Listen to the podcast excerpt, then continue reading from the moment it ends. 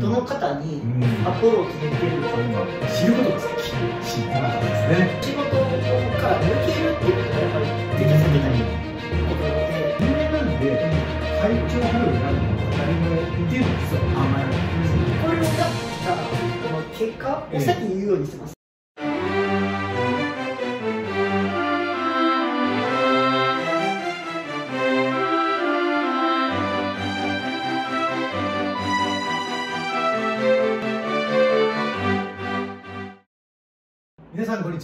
日本バトラーコンシェルジュ株式会社代表取締役社長の新井直之です。今日は人気フィットネストレーナーから学ぶホスピタリティということで第3回目をお送りしたいと思います。こういったレッスンの、まあ、最初、まあ、準備段階もありますし、まあ、あともう一つはやっぱりこうレッスンのトレーニングの、まあ、前それ、まあ、そのレッスンあるいはトレーニング。中あるいはそのアフター後ですね。その中で、まあ、先ほどちょっとあの最初にトレーニングとかレッスンの前に、まあ、お客様とアイスブレイクの会をするってありましたが他に例えばこうレッスン後とか、まあ、青木先生に気をつけらっしゃる満足していただけるために。そうですね、はい。まあ、よく自分のやったことを復習することが多いかな。これはご自身がどう指導したかってことを知るああそうです。そうですそうです、まあ、それの、まあ、やり方は、ええ、あの撮影したりするものっていうのは自分の近くにあるもの、はい、まあ、あのスマートフォンとかもあるので、録音をしたりとか、あとは撮影したりとか、客観的にそうですね、それもただ単に自分の言葉とか動きを見るんじゃなくて、ええ。どのタイミングでどの方にアプローチできてるのかとか、うん、そういうコーチング指導ができてるのかとか、うん、そういうところを見たりはしますね。レッスン中にこういろんな方に配る、そうですね。これあのおもてなしとホスピタリティの法則で、あのすごく重要なのはお客様である相手の方はどういった時にあのまあ自分がおもてなしされたとか、ホスピタリティあふれるっていうと特別感が特別な、まあ、スペシャリティなんですけど、これ何かっていうと例えばあの、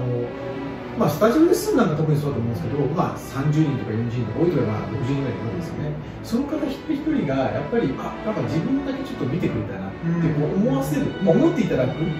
テクニックっていうのは、まあ、一つのこのアイコンタクトとかなのかなと思います先生の話してどんな人数をって僕もなんかやっぱり自分前に行っても後ろに行っても横に行ってもですね、まあ、なんか気にかけてもらってるなって感じですよね。これは私だけじゃなくて全員をとこれはやっぱり全員が、まあ、あんだけ人数いてですよね。時間もそんな限られた時間なのでやっぱり特別感を持っていただいてるっていう、まあ、そのアイコンタクトとかもう一つ一つこうやっていくっていう。まあマリ先生とも意図的にやってなくて自然に、あみんな大丈夫かな大丈夫かなって 多分気持ちでやってると思うんですけど、まあ、結果的にそういう、まあ、特別感をみんな持ってもらってるん。で、もう一回来ようきついけどもう一回やってみようってなるのかなでも一回レッスンで向きすぎて首に近いたことででもちょっと向きすぎて、向きすぎてちょっと変な角度で向きすぎてみたいな、あったりもしたんでやっぱ見るようにやっぱしてますし、多分それやってもらったら嬉しいなって自分でも思ってるところもあるのでやっぱりねさっき言った壁作らないようにしてるんだから、やっぱり僕も楽しみたいっていうふうに、あのそのセッションの中で思ってるので。なるとやっぱり一緒の空間を楽しめるようにするためには、やっぱりこうねつながりがやっぱ持つことが大事だと思いますね。まさしくそのつながりが、まあ、もっと言うと指導者というか、まあ、インストラクターとかトレーナーの信頼感につながってると思って、じゃあ信頼とか信用っていうのはどうやったら人は抱くかっていうのがあるんですね。でこれ実はホスピタリティの議論であるんですけど信頼して信頼っていうのは、自分のことをよく知ってる人に対して信頼をしてる。例えばレッスンで、あ自分のこと目にかけてる。あそこちょっとあのもう少し起こした方がいいですよって言ってくれるあ自分のことをちゃんとちょっと知ってくれてる。見てくれてるのかなっていう人に対して信頼感皆さんもちょっと考えていただきたいです自分の信頼してる人にちょっと思い浮かべていただきたいですけどその方ってあなた自身をよく知ってる人じゃないですか。ですよ。例えば尊敬する上司、うん、尊敬する例えば先生、うん、指導者、やっぱり自分のことよく知ってる人を信頼しますよね、これはまさしく接客サービスの法則もそうですし、まあ、一般のビジネスパーソンの中もやっぱりあの男女どうしたらよくあのマネージャーの方とか、まあ、経営者の方が私のところにあどうやったらうちの部下とか従業員をどう信頼してくれてるんですかねって言ってくる方いらっしゃるんですよそれは、あの何か受けるんだって自分がまずその人自身に目配りをしてその人自身をよく知る信頼と知ってることを比例するんです実際新井さんもやられてる。んですか私もいろいろ痛い目がありながらですね。あのいろいろ痛い目がありながらやっぱりこう昔はねやっぱり仕事さえ、まあ、うまくやればいいよと思ったんですけどやっぱり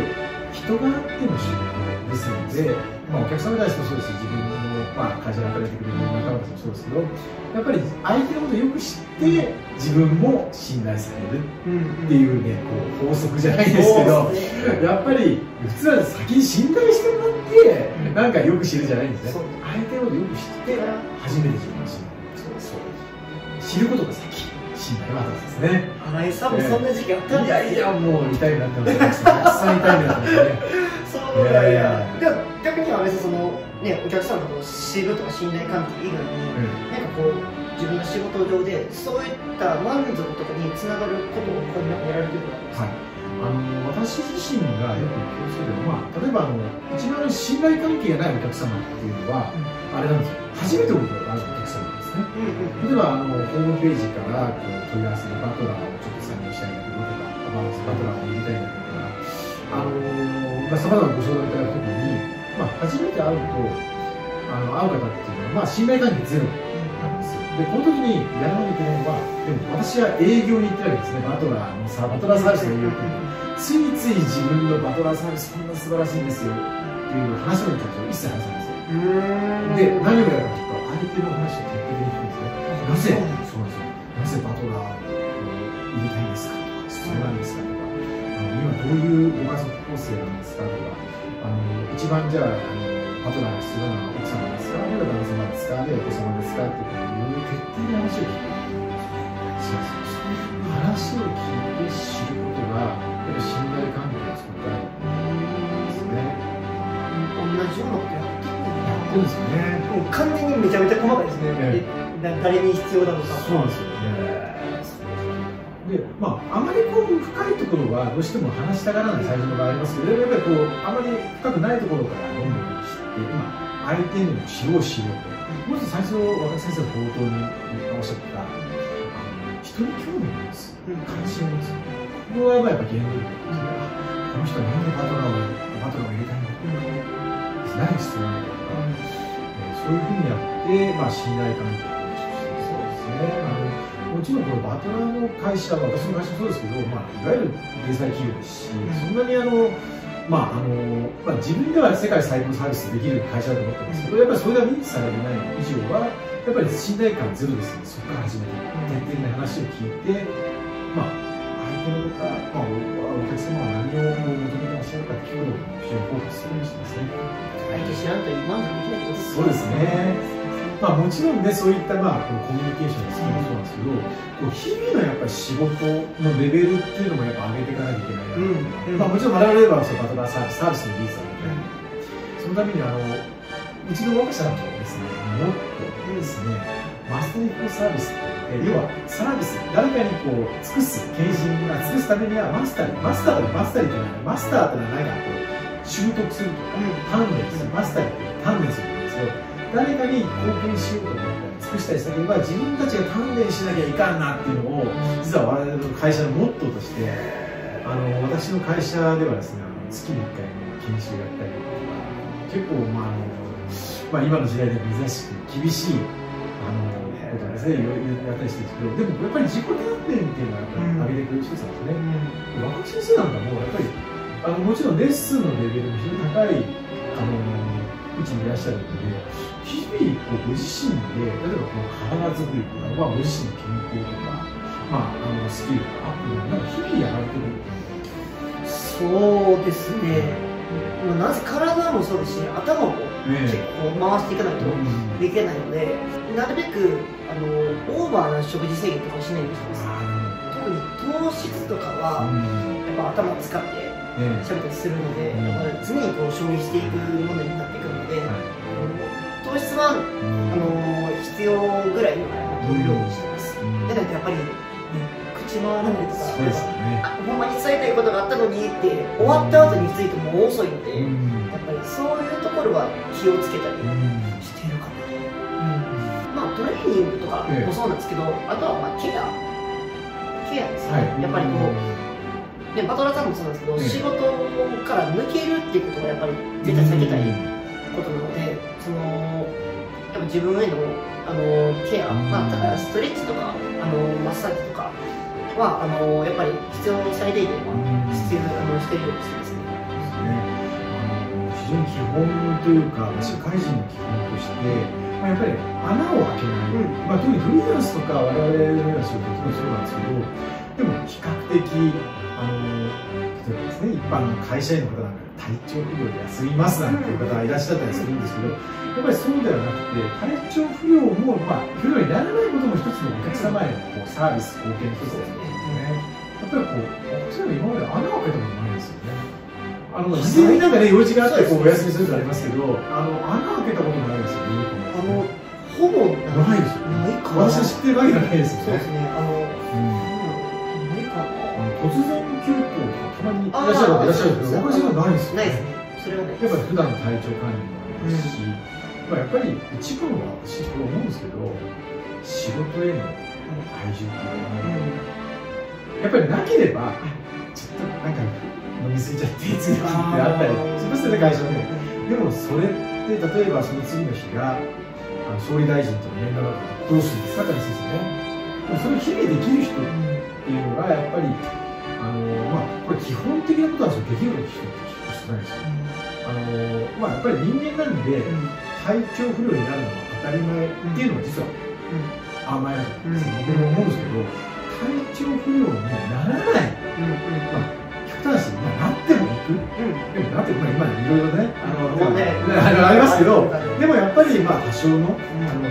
人にご迷惑をかけないような体調不良であればちょっと日本はねガッツできますよね普通に。できますね。でもまあそういうのがやっぱりあの非常にこの覚悟を持って仕事をしている人なのか、まあお金を得るためだけにやってる人なのかっていうのの違いかなとして。まあお客さんのことを思ったら行っちゃうかな行っちゃいますよね。行っちゃうしそのお客さんに迷惑がかからないように事前からやってるから、ねうん、なんかやっぱりねお客さんのことを思ったらやっぱりね風邪ひくこともできないですし、ね。体調管理も大事ですよね、お客様だったら特にあの学生さんです。ね遠くからねそのためにわざわざ来てるとか、うん。あと有給取ってくる人とかいらっしゃるじゃないですか。いやそれ言っていいか分からないけど、結構ねいますよね。いらっしゃるんですよね、うんだからこっちは気軽でなんか体調不良だから本当は休めないし、うん。逆に体調不良にならないようにするのがプロフェッショナルなのかなと思いますよね。たまにいるなあれさないですよね。え？あれさないですよね。ないですね。よかったよかった。私も実はあの20年の風邪ひいたことないですよ。嘘。ないです。すごいでなこれは体が丈夫とか免疫力が高いとかっていうことではなくて効かないように免疫力を高めるように効かないようにあの常日頃努力してますから、どんなことやる例えばですねあの、まあ、テクニック的な話をすると、私あのグルタミンをよくやってますでグルタミンってやっぱりこう免疫力が上がるんですよね、お腹の調子が良くなって、まあ、それを、まあ、あの飲んだりとかあと、まあ、サプリメントとビタミンとか全部補充したりとかいうのは、まあ、的にやってるのもありますしあとまああれですね、やっぱりこう、まあ、ここに3年間フィットネスやるようになったから、やっぱりそういう、まあ、風邪とか、あの体調不良とかもありましたし、まあ、その20年前からやっぱり無理しないんですよ。無理っていうか、まあ、いわゆるこのお酒飲んだりとか、まあ、もちろんあんまりお酒飲飲飲まない方っていうのがあるんですけど、まあ、それによって体調を壊したりっていうのを思わせたので、まあ、例えば夜遅くまでこう、いや、なんていうんですかね、遊び歩かないというか、若い頃から遊び歩く必要があっちゃうんですけど、そういうのしないかったりとか。やっぱり仕事のことがやっぱ中心なんです、仕事の。だから仕事の、まあ、ことが中心で、まあ、合間で、合間でこう自分のこう、まあ、例えばちょっとした楽しみがあるような感じ仕事をメインでメインでですよね。そうか。それでも20年体調崩してすごいなぁ立派やなすごいなまあでもなかなかねこうまあ運の要素もあるかもしれないですけどただまあ例えば今コロナなんで例えばマスクつけるの当たり前ですけど、で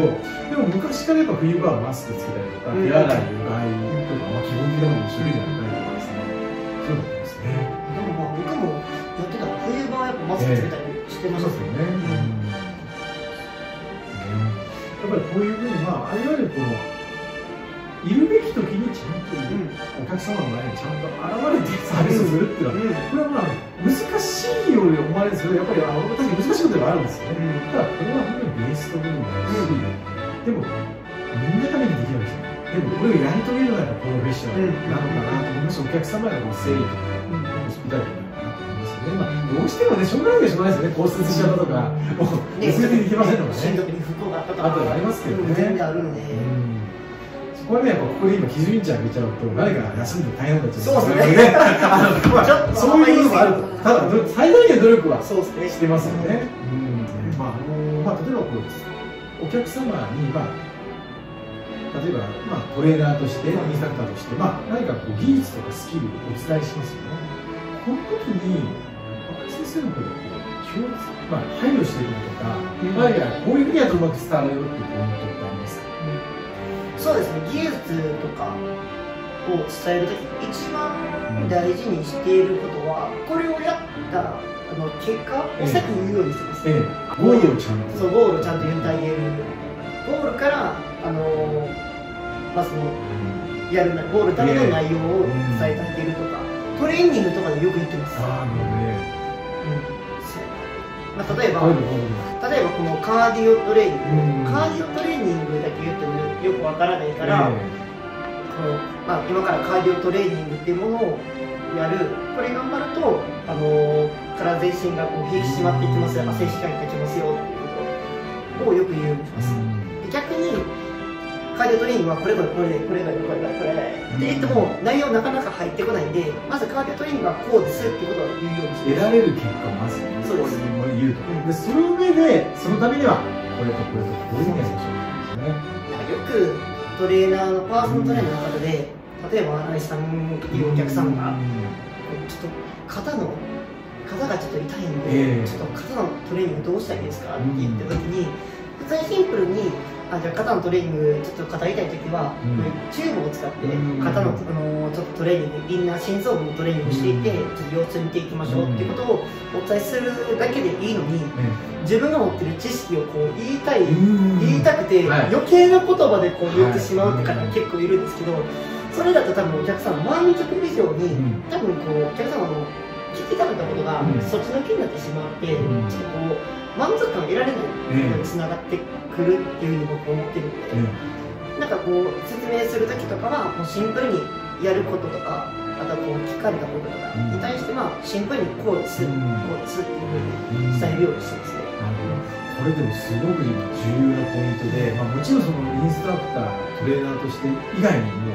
実はこうビジネスパーソンの方とよくご覧になられてるんですねビジネスパーソンの方が部下に何かを指示出す時ってこれとこれをやってくれってあのその作業を言っちゃうんですよ。ね、ではなくてこれをやることによって得られる結果を言ってからこっちなんですね。実はこれはできなくてやっぱ部下を部下がうまく動いてくれないとかやってくれないとか、まあ、要はモチベーション上がらないっていう方が結構言う方いらっしゃるんですけど、まあ、私今若先生に言ってるのが非常にセオリー的にも正しくてゴールを示す。そのためにこれをこうやっていった方がモチベーションが上がるんですよねこれ非常にもうあの理にかなっていうし、まあ、ビジネスパーソンとか、まあ、もちろん教える仕事してる方はもちろんですけどビジネスパーソンとかねやっぱり必要なスキルですよね。